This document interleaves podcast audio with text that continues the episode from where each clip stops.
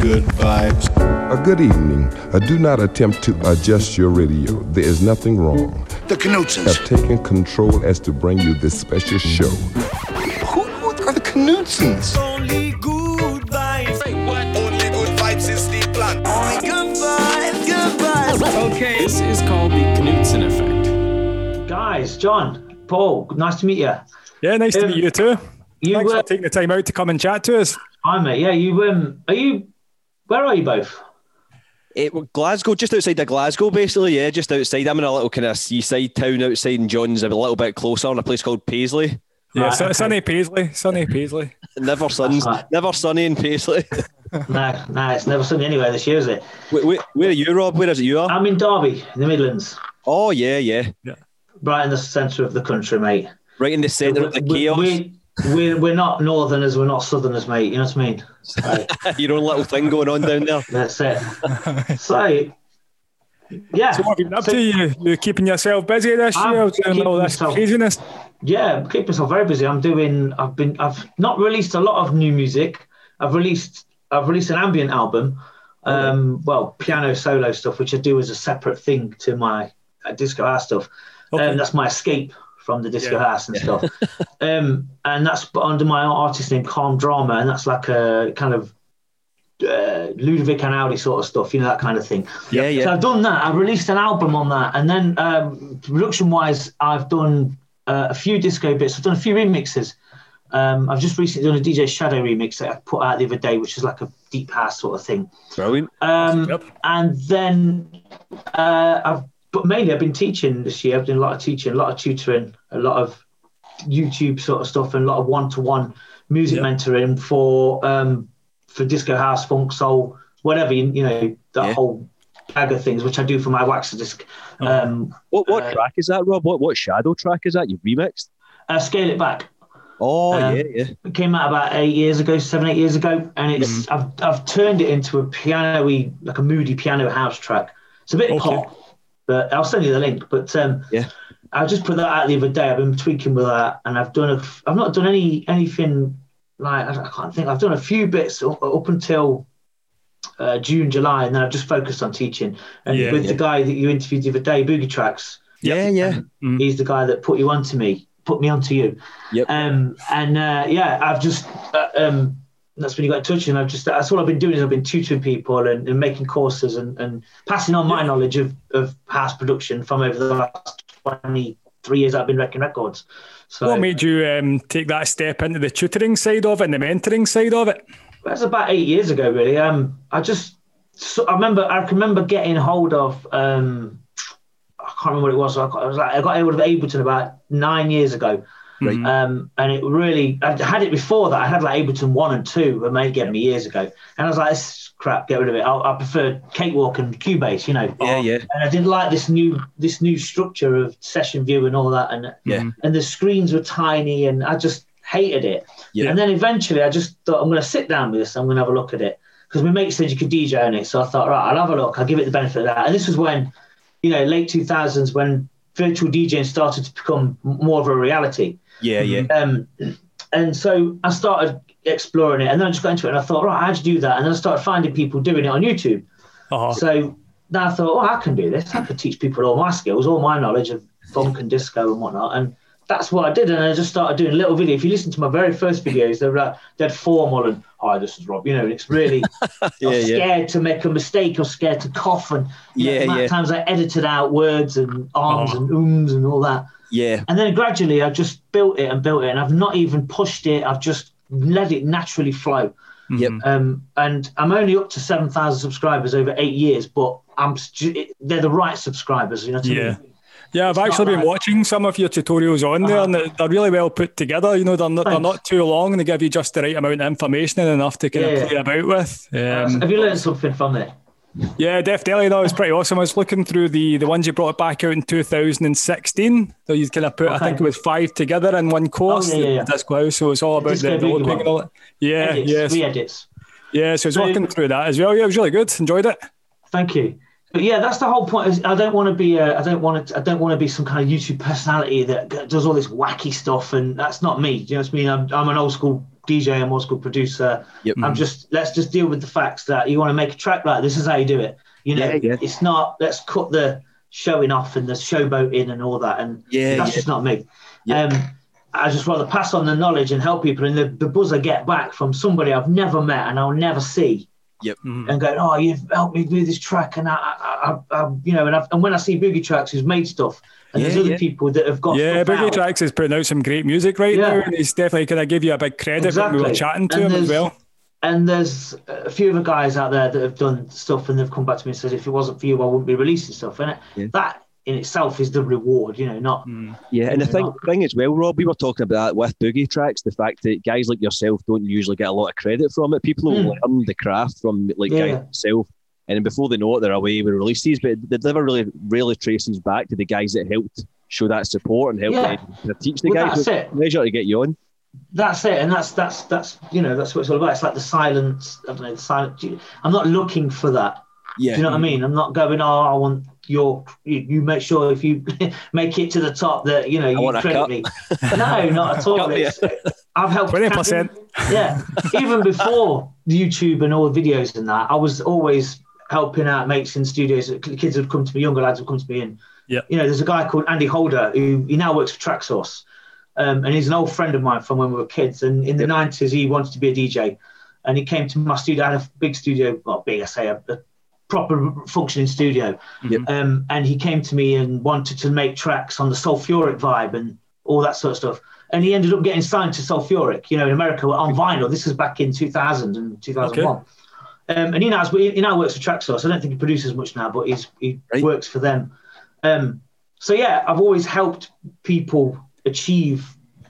You know, I've always I always used to give loads of local lads resident warm up slots and things like that for nights I put on, and it's Yeah, just yeah. always stemmed from there. Really, it's always stemmed from there. It's always about pass the knowledge on. Don't Yeah. don't, don't hold um, things. You know, it, It's I- ve- I- very good value, your courses as well. I was having a look on your website at waxadisc.blogspot.com. That's, Um, that's and the there's plug, like, yeah. when you're, because you're, you're not just kind of doing one course, when you're breaking it down into like five separate sections and things as well, Yeah. it covers quite a lot of content. It's really, really good the way you kind of put that together. Well, that's what you've got to you've got to do. Is is it's like some courses they'll charge you the earth, and then they they, they don't give the actual nitty gritty. They give you a very generic yeah, yeah. kind of uh, bait structure. It's like some people that I teach come to me and they've been taught by an EDM producer, with all due respect, but the the, the, the arrangement's the same. There's no there's not much difference in arrangement in terms of arranging a track and laying a track. Yeah. But the the the uh, mentality of it is is not the same as putting in the soul of it. That Yep. makes sense. That's not Yeah, taking yeah. anything away from EDM. I'm, I'm literally saying that you have to feel disco. And you have to feel it like yeah. if you know what I mean. I'm, I'm not. Yeah. Being, I'm, that's not a, a snobbish kind of thing or or anything. Is there's a difference in purely synthesized sounds Yep. uh, and and mad mad tracks that are designed solidly to make you go crazy. And mm-hmm. then there's a there's an element of designing tracks that are that are soulful. You know, that- that- it's mm. just Yeah. I don't know. That's that's what I try to get across in my tracks is less um, less genericness and more mm-hmm. about feel and, Yeah. and Yeah, we've been speaking to quite a lot of people this year, and everybody's kind of coming back to the same thing about having that kind of live element in there mm. as well, rather than it all being synthesized, like you say, and having that Yeah. kind of, I don't know, groove going on, I guess. Yeah, but we're all still using synths to do this. But we, we, the more organic a sound, like you use Electric Rhodes or you use some strings. There's some amazing software out there now that gives you that real feel, like the string software, the orchestral software. Mm-hmm. And whereas before a string sound on a keyboard would just be flat, whereas now you've got the nuances and all the different and all the bends and trills and crescendos and Yeah, yeah. it's all in there now, and you can get it for nothing. You get it for free. You know, there's a great piece of kit out there called Lab Studio. I don't know if you've heard of it.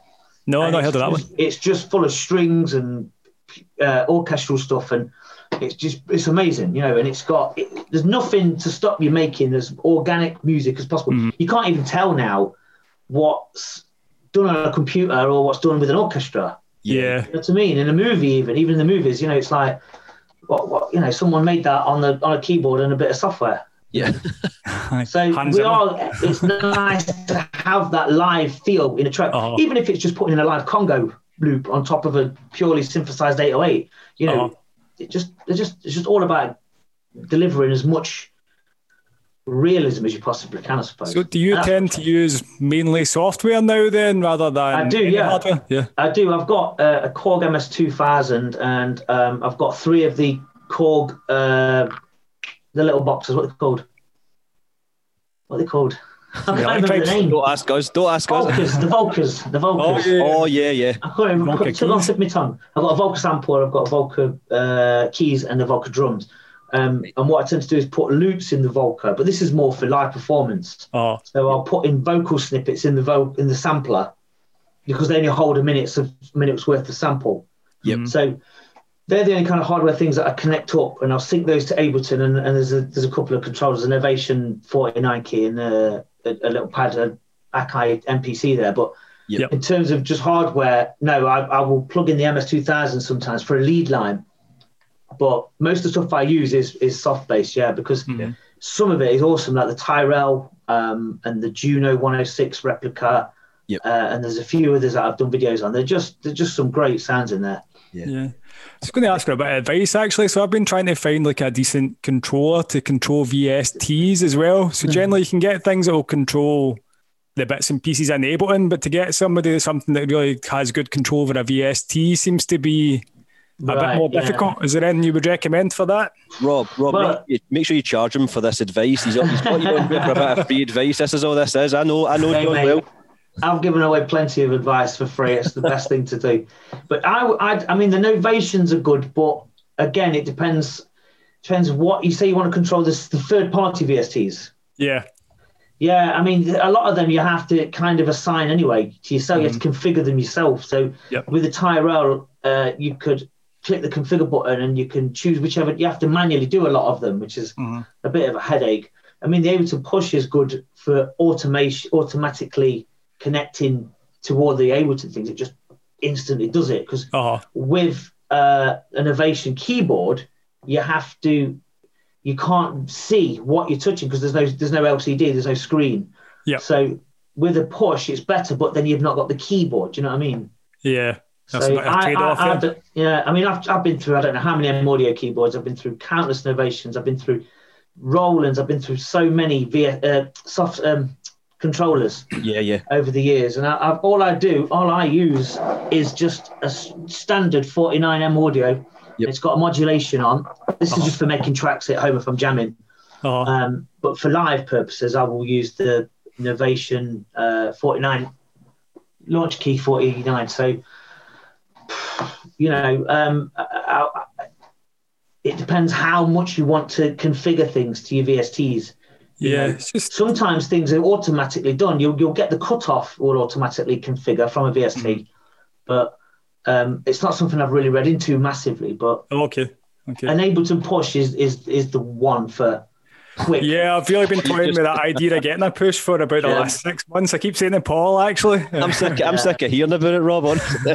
Just buy one already. Buy I, it I, already. I, I did have a push one and I got rid of it. Um, and then various things happened and I got rid of a bits of equipment. And I bought I bought back the innovation and stuff. But um, yeah, there's so many. This, they, they come out so frequently now. There's all sorts going on. I mean, there's that native, native instruments one, uh, and the, the the one with that's the And little control. keys. It's got Yeah. like rainbows at the rainbow coloured keys at the back. Yeah. Um, I had to go on one of those in a shop about two years ago, and they were incredible for grabbing. But you had to use the Native Instruments uh, pack. You know, the, Yeah, I think Arturia has something similar as well, don't they? Where they can control Yeah, yeah. that the V collection with their is it a MiniLab or something it's called.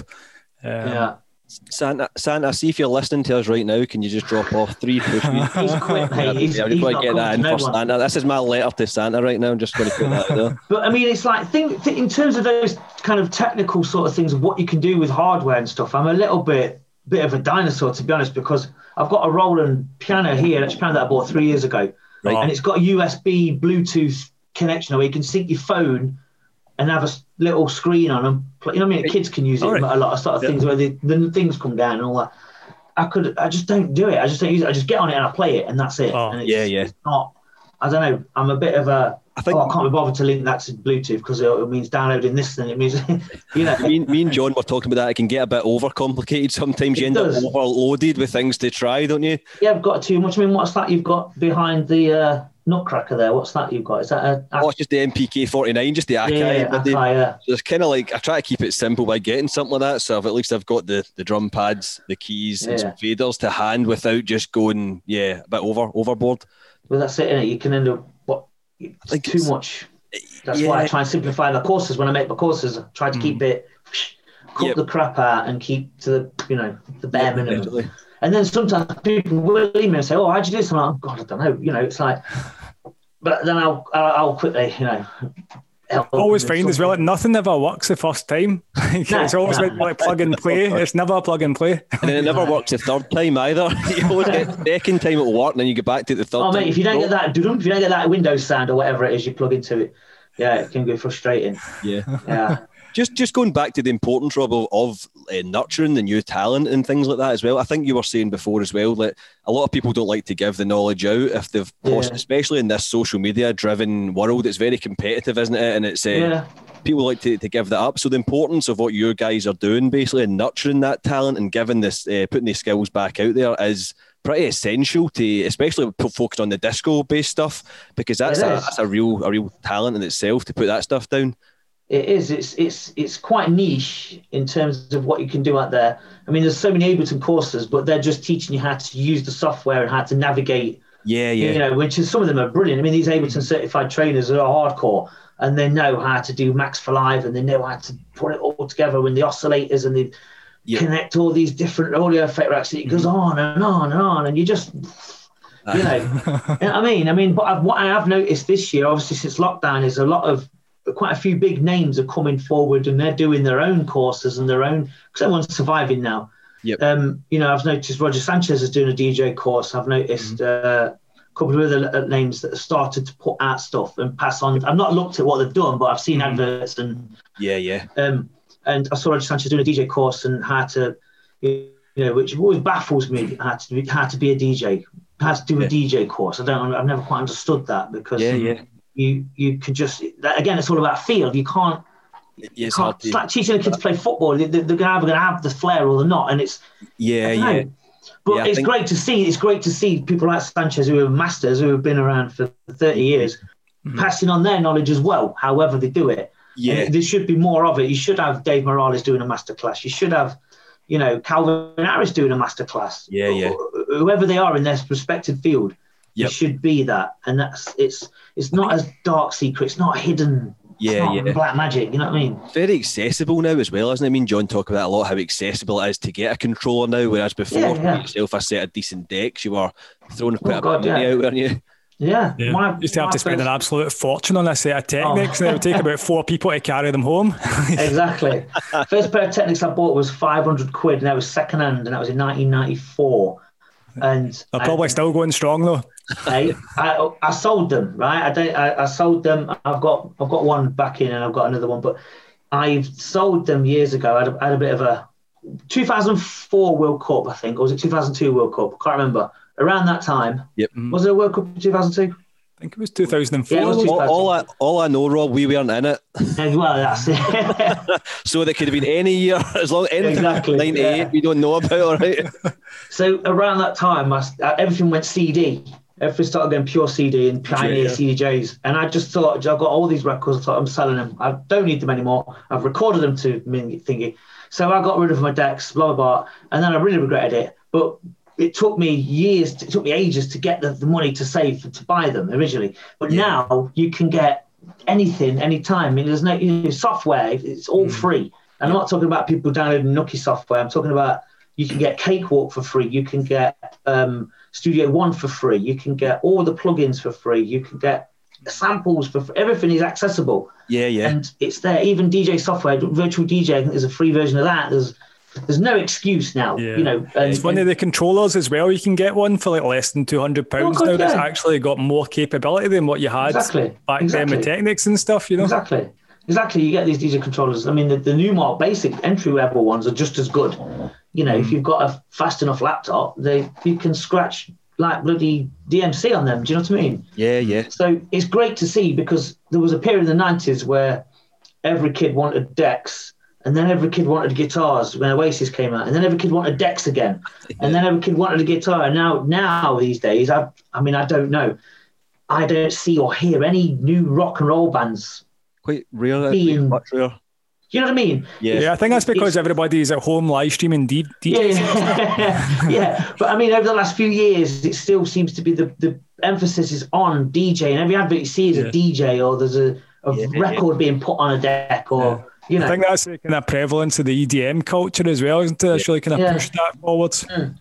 so yeah, you know, so it's as I say, it's great to see. I mean, back in the nineties, club culture was was was you know, snubbed. You know, it wasn't. It was frowned upon, and now it's celebrated because you can hear this music in coffee shops, and you can hear this music when you go to ASDA. You know, whereas before you had to go and underground to hear it or to a club. Yeah. You know, and it's so accessible now. Everything is is so mainstream and overground, and that's good. But at the same time, it creates I was going to say that as well, Robert. It kind of devalues it a little bit as well. Me and Yeah. John talk about that sometimes. But what do you think of like the value of music now compared to the guys that put the effort in and got the hardware and you know and Yeah. sat with a guitar for ten years and wrote Well, that riff? You know what I mean? Exactly.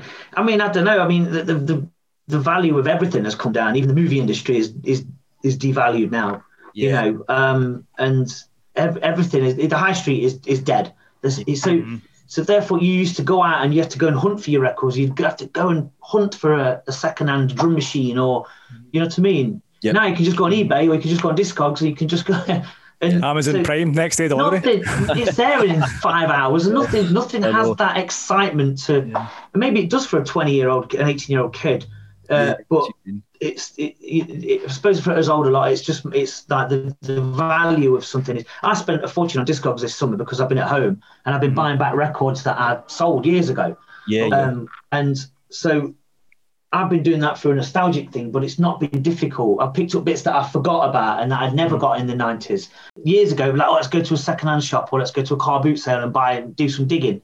Yeah. You don't have to do that. You can go on Discogs and you've got 30 to choose from, you know. yeah. So again, it's like it's a was- bit. It's That great. was part of the fun back in the day as It well. was. You would you would go to the town on the weekend to get your set together. You know, you'd spend a small fortune on just a, about fortunes. exactly, exactly. And you couldn't wait to get them home, and then you'd play them and you'd hammer them, and you'd put them in different mixers and all sorts Also, I, think as well, looking at it now, the DJs weren't just valued for their skills; they were valued for their record collections as well, Oh, weren't God, they? yeah. You, you were booked for because you knew they knew you had the music and you had the Yeah. exclusive music, and nobody else was getting it. Basically, you, You know. were, you're right, and and I think uh, I used to used to we used to book lots of DJs. I used to work for a club called Progress in Derby, and we we, we booked everybody from Pete Tong to Farley Jackmaster Funk to Boy George, blah blah blah. Yeah. and we'd have big guests on every week, and you knew what to expect. You knew that they would bring some bullets. You know, we had Andy Weatherall play twice, and uh, and then a week later we'd have Jon the Pleased Wimmin in full drag. Do you know what I mean? It was so varied.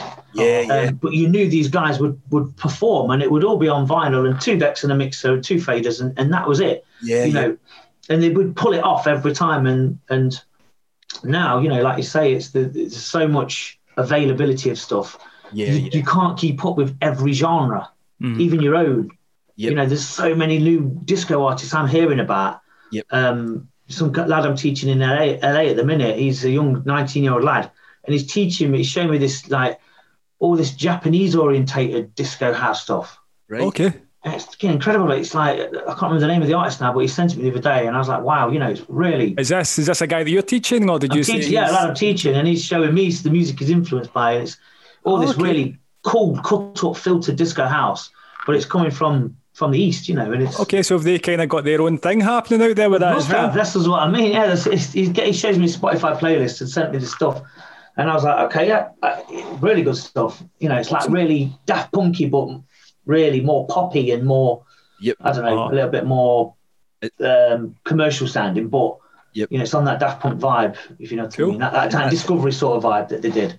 And that's what he's Um, learning. He's looking to learn to make. Is it, Rob? It's funny to think someone from America is looking to make Japanese make disco off of a British guy. it's, it's like, yeah, it's kind of just showing me the influences of, of the stuff. He's, he likes the sound of this and he likes that. And I say, okay, well, this is that technique and it's a filtered technique or it's a, you know, it's a chopping up of a sample technique. Um, Yeah. But yeah, it's it's you never stop learning. That's the thing. And you guys yourself, you'll be doing your DJing and Yeah, you know yeah. you're buying records or whatever you do. You you never stop.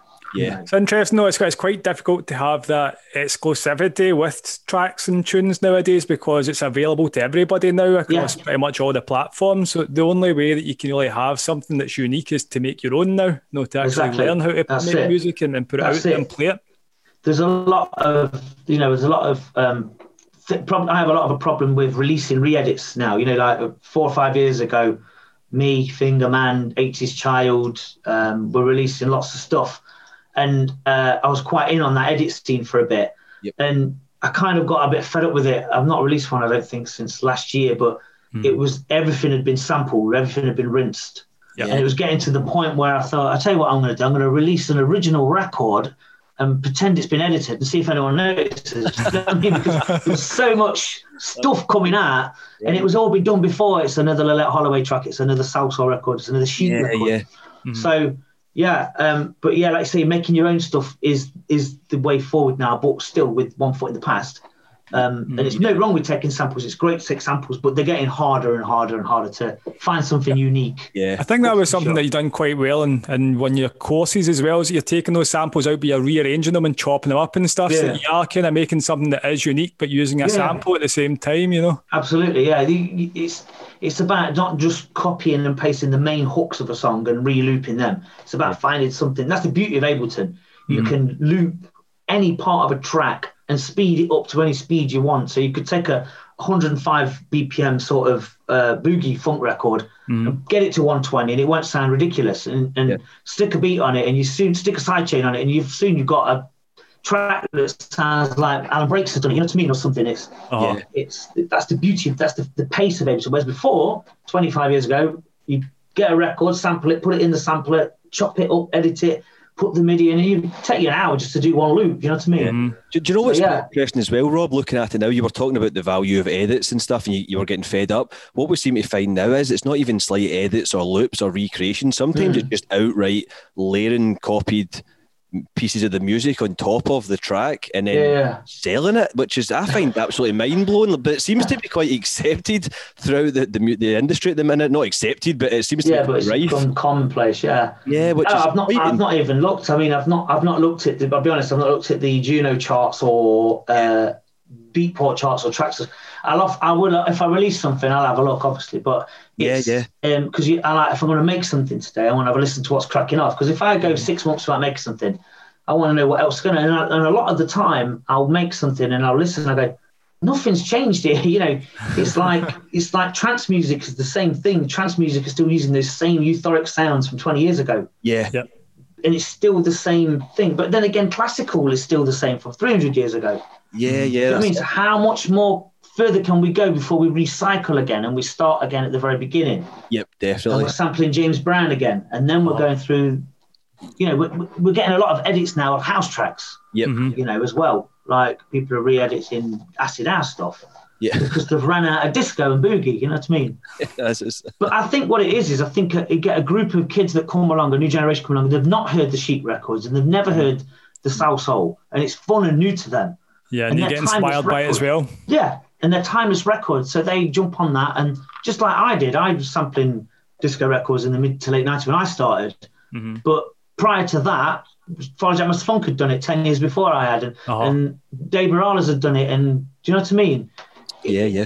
It's So just a what, what wheel. kind of inspires you these days then to make a track if you've I s- what inspires me is just it comes and goes, mate. It Yeah. comes and goes because um, I will, as I say, I've made an ambient album recently, uh, just to detach from all of that because I was teaching that. I wanted something totally alien to that. Yeah, But inspiration, it will just come literally from out of nowhere. It will be, I will just probably pick a record out of my rack and I'll play it, and then I go, all right, and I want to make something, and then yeah you can't you can't put a, a time on uh, inspiration.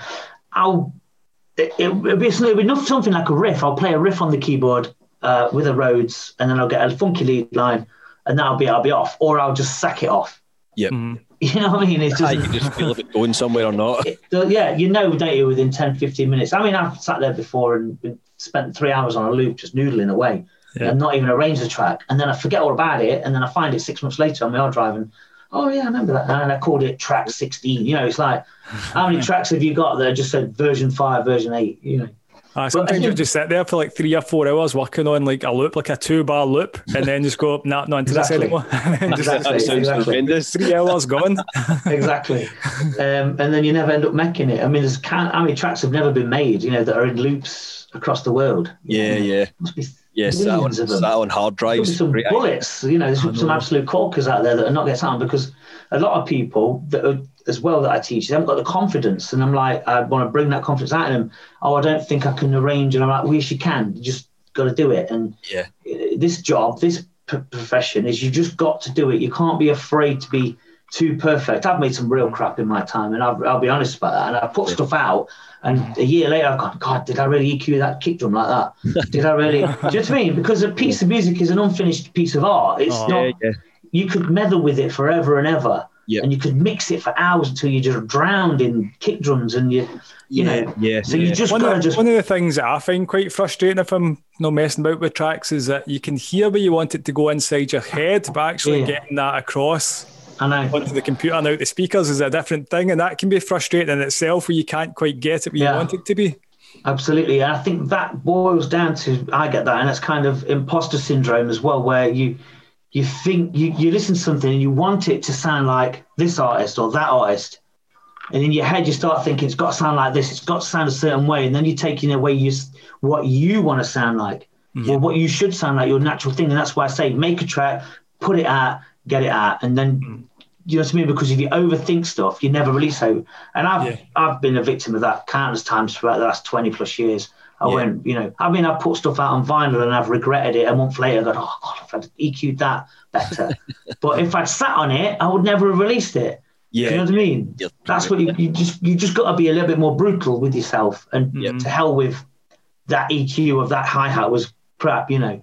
Yes, uh, you just push Yeah. through and actually get it Exactly. finished and get it out there. And that's what I aim to do with the courses I do and what I do with people. Just put your stuff out. Don't worry about it. You know. I think mm. technology as well that nowadays it allows you to go back and make those edits, whereas before, talking Yeah. 70s, guys were slogging away. Oh God, yeah. With 20, 25 takes and hope to God that Exactly. it's all going to hold together by Only get four hours in the studio, it's got Exactly. to get done. Yeah. Quick, get it in. Put it out. Put it out quick. You know. Get it. Yeah. I mean, I was Yeah. thinking. I was thinking about how many other how many unreleased disco records were made yeah, that yeah. never got pressed. You know. Yep. Because like all the record labels would have received just as many demos as they do today. Yeah, but yeah. on a cassette, you know, and some disco band would have made some belters, but never released them. It'd be interesting mm. to, you know, find out how many tracks have never been released. Lost I just have these thoughts sometimes, you know what I mean? That's, that's Interesting thought because there's, there's probably a lot that was even just cut to record. Because you've got, I thought- what's it up in Scotland, haven't you? You've got Al Kent who releases rare, really rare stuff. Yeah, yeah, we're actually yeah. talking to Al Kent a few months back. Yeah. And, he, and he really digs deep, you know. Yep. And I mean, he must come across rare demos and through contacts he makes, Yeah. you know, through his disco albums that he puts out. So, yeah, th- th- It's a, As I say- such a free for all right now. It's such a fight to fight unearth something that just Mm. hasn't been done yet, isn't it? Just Exactly. there's something that like- would be an absolute gold mine, actually. All, all the unreleased stuff that's just never seen the light of day. Yeah. exactly. It'd be good, wouldn't it? But yeah. But as I say, it comes back to inspiration, and, and as I say, what I, when you ask me about inspiration, it's just it, it it can come in the middle of the night. It can come. In, I'll get to bed at eleven o'clock, and I go, oh, I want to go make a track. Or Yeah. sometimes I'll just.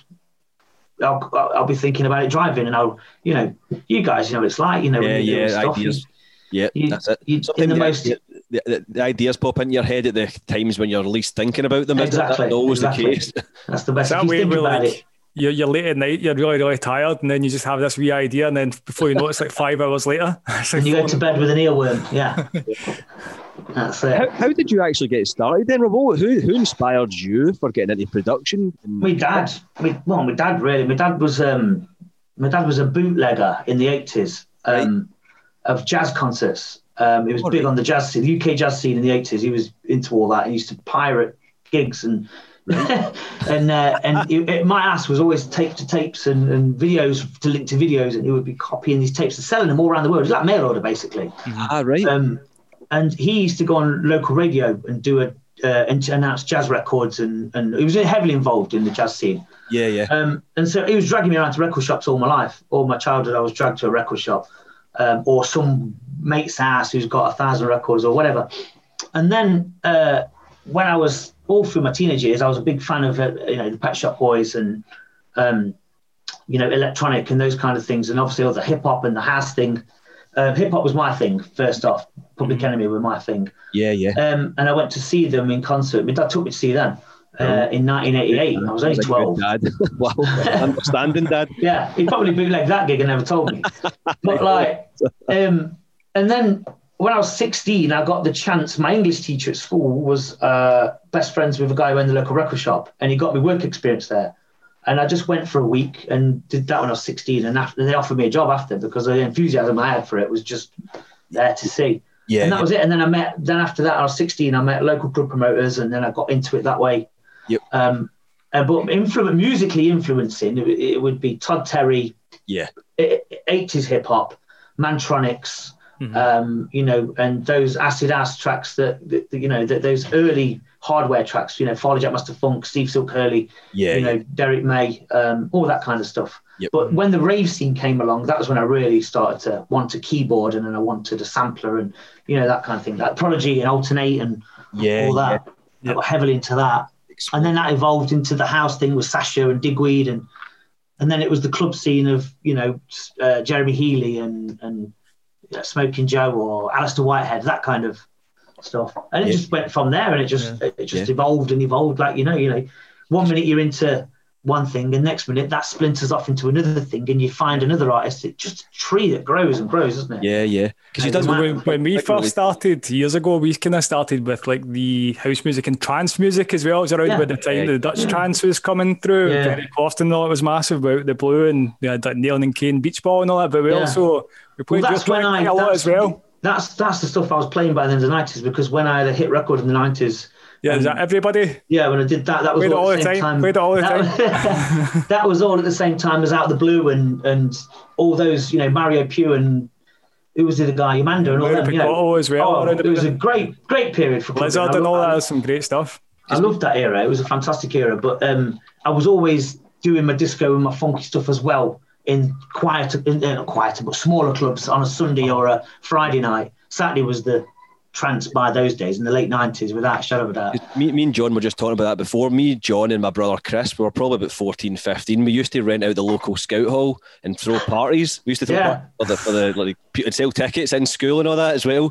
Crazy. And, and whenever we Sold hear that track, your track, everybody, your John's, honestly, that was the track of the night. It was always on. It, it takes always takes me and John right back Four to that sticks point. up and all that. yeah, yeah, yeah. oh, that's great. But yeah, Yeah, it was was- uh, a fun time, without a doubt. Yep, that always takes us a bit of nostalgia, right? Then whenever we hear that track, that is a blast for the past to our youth. Yeah. I'm I'm like that with uh, that in that era, especially um, the Gouryella track.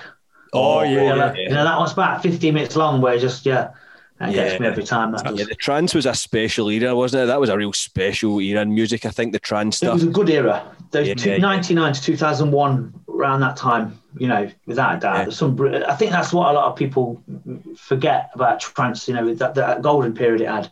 Hmm. Everything has a golden period. you yeah, know. yeah, It just does. It just does. Like you know, your, your speed garage was a couple of years prior to that, and then yeah. And then you've had your vocal Gouryella had period. 1999 as well, didn't it? That was a great Yeah. track as well. I Yeah, think it yeah, actually went to number one in the charts and all that as think so, well. yeah. Like, it was a period where trance was actually getting to number one in the pop charts. Oh and mate, oh god, it was all over the place, wasn't it? I think, I think it's Yeah. that was the first time that dance music really found its, its own, not its first time, but its main own thing that wasn't uh, either from the break beats or Yeah, the- yeah, yeah. it was all of a sudden the It was all I that, think it was yeah. a bit of classical influence, but just something so unique, wasn't it? Trance. It was like, what, what's going on here? This was That's even a the good point, yeah. hard trance. The German hard Yeah. trance had a great scene, but it was all it was its own thing, wasn't it? Yeah, I've never looked at it like that. That's a good point, actually. Like you say, everything came from hip hop or soul or disco, where this was solidly electronic, you know, and Yeah, just a, had its own identity. definitely. That, that, and it wasn't it wasn't soulful. It, it was it, was emotional. Yeah, yeah, And it, Oh, it still yeah. made your hair stand on end. You know what I mean? yeah, yeah. Without It a was those doubt. big, massive, euphoric Oh god, wasn't yeah, it? great, some great stuff. But then again, you know, it, it, a lot of it got jumped on, and you know, you got all sorts of remixes coming out. Everyone wanted a piece of it, you know, and that's what happens, isn't it?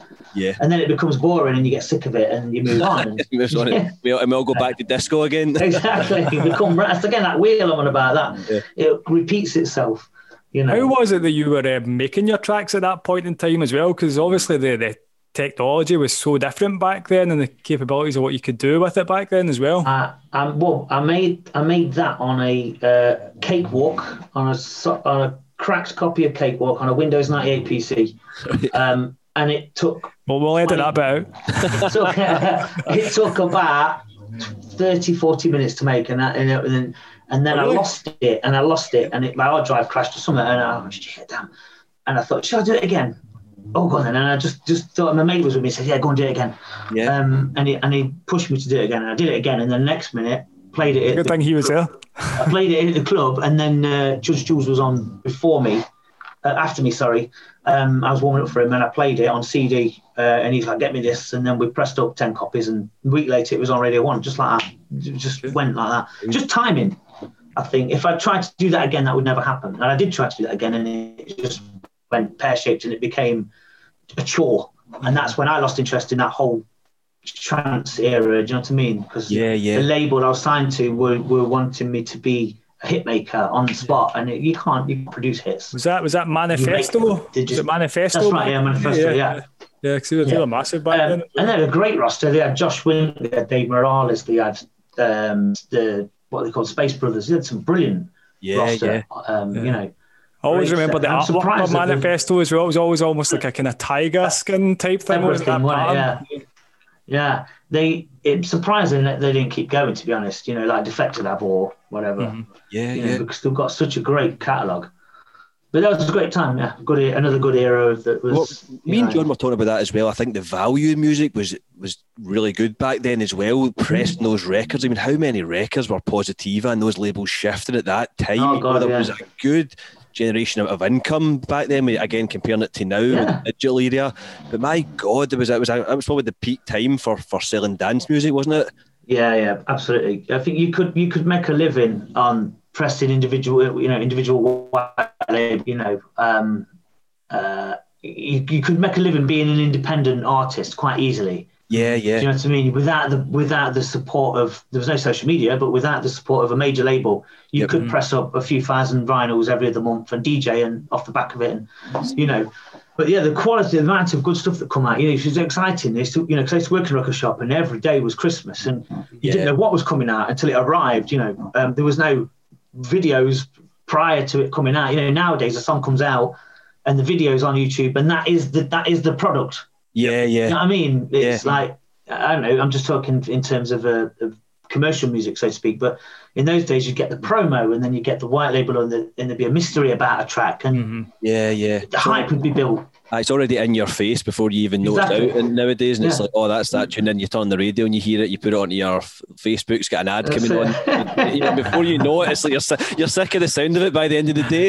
exactly. What's that famous saying that uh, uh, he says? Music is the only product you consume before purchasing.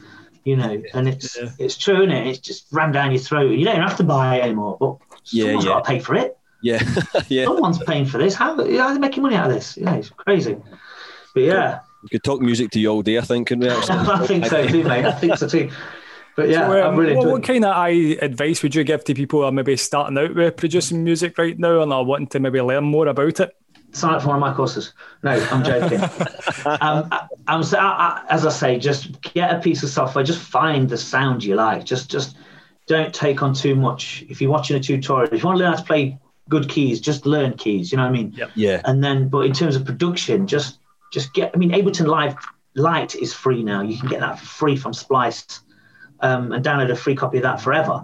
yeah, The- yeah. You know, the- the- the- you can get all the software, but don't take on too much. Just listen to, get your favorite records, get your two or three favorite records that you absolutely adore, Yep. and try and replicate them in some way. Try and sound like them, use them as references until you develop your own style. Do you know what I mean? Around that, you know, I based all my music on on, on in the old days on Todd Terry. You know, and that raw sampling, a beat and a sample and a bass line, and that's it. Yeah, And I stuck to that formula for years, and I still kind of have that now. Where it's like just be, just find what makes you tick. You know what I mean? Don't Yeah, go, oh, I'm into tech house this week because it's the big thing, you know, or I want to make uh, what's his name, tracks like Calvin Harris or whatever. You just, just because by the time you've made something and put it out, that's moved on. yeah, mm. yeah. You know what I mean? So you need to just stick with your guns and just stick through it and go right. I like this disco house artist. I want to sound like him. And then by that time you've mastered him, you develop your own style around that. Oh. So just just go with what you you makes you feel good. You know what I mean? You guys know, man. You know, it's, you're not going to go out and DJ a load of obscure techno, are you? Because it's not in your soul, is it? It's it's not what you do. Yeah. There are guys out there that love that stuff, and you know, it's about finding what you love in it. Yep. You know, we should respect all forms of dance music. You know, there's a lot of hatred in the community of Yeah, you yeah. know, there's a lot of bad blood. I just don't want to be, you know, it's like I don't like heavy metal, but I fully respect it. Yeah, You know, yeah. To me, as a form, and it's someone out there loves it, and that's what you know. That's what I like to get people. Yeah, it's like Paul. see. Paul loves rave music, like old school hardcore Yeah. rave, and I really don't like it at all. But I, I respect that he likes it. I mean, you know, it's that yeah. But it's about it's See that, about. yeah. I mean, it was it was big up in Scotland, wasn't it? You know, back Yeah, in the that's it, nineties. That real fast. There was what was the DJ guy? What was the guy? Big DJ up there. It was always like ult- Oh, that's- ultrasonic and all that. It was more like a lot of live bands with the hard, hardcore techno Right. stuff. A lot of live. Scott acts Brown, you're thinking of maybe? I can't remember his name, but he but he, he had a residency in Ibiza at some point in the mid nineties. He was a famous DJ, had an unusual name, but I watched a documentary on him recently on BBC. Right. Um, and but yeah, the the rave scene, you know, the, the happy hardcore scene, the whatever you want to call it. Yeah, yeah, know, we have to respect every single one of it because we're all part of the same band, you know. yeah. That's it. All Yeah. traces back to the roots, I think, doesn't it? it all traces back to disco and it all traces back to funk and Yep. i- and all that. You know what I mean? And it's it's Just talking about you were saying there as well, Rob, for people to sign up to the courses and stuff, and uh, I know you, I'll give you time to plug it again, basically. But where, where can guys get involved then? Where can where, where do they go to get involved in your courses? just go to waxadisc.com or go to YouTube and just type in Waxadisc music and it comes up on there. And all my free videos and all my free courses are on there. And on waxadisc.com, there is all my, I do personal one to one mentoring. Uh, and I also offer the courses to buy outright as well. Right. So you can buy a pre made course for disco or techno or house or deep house or funk or whatever. There's a whole vast array, array of genres that I teach. Brilliant, Um, but yeah, you could just go on there.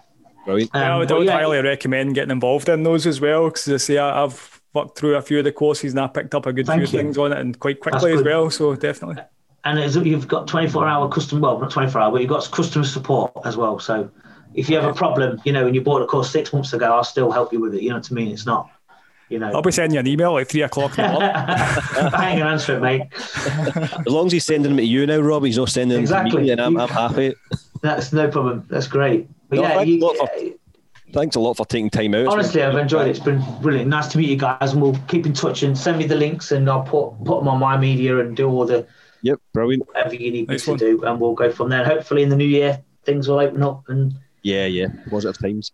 life will uh, try and find some sort of normality again. Who knows? Uh, Hopefully, fingers crossed. Uh, yeah, good Right. chatting to you. Thanks for And taking you, the John. Thank you, Paul. Yep, Appreciate brilliant. that, guys. Take care, Rob. We'll speak to you soon, Take all right? care, lads. See you soon.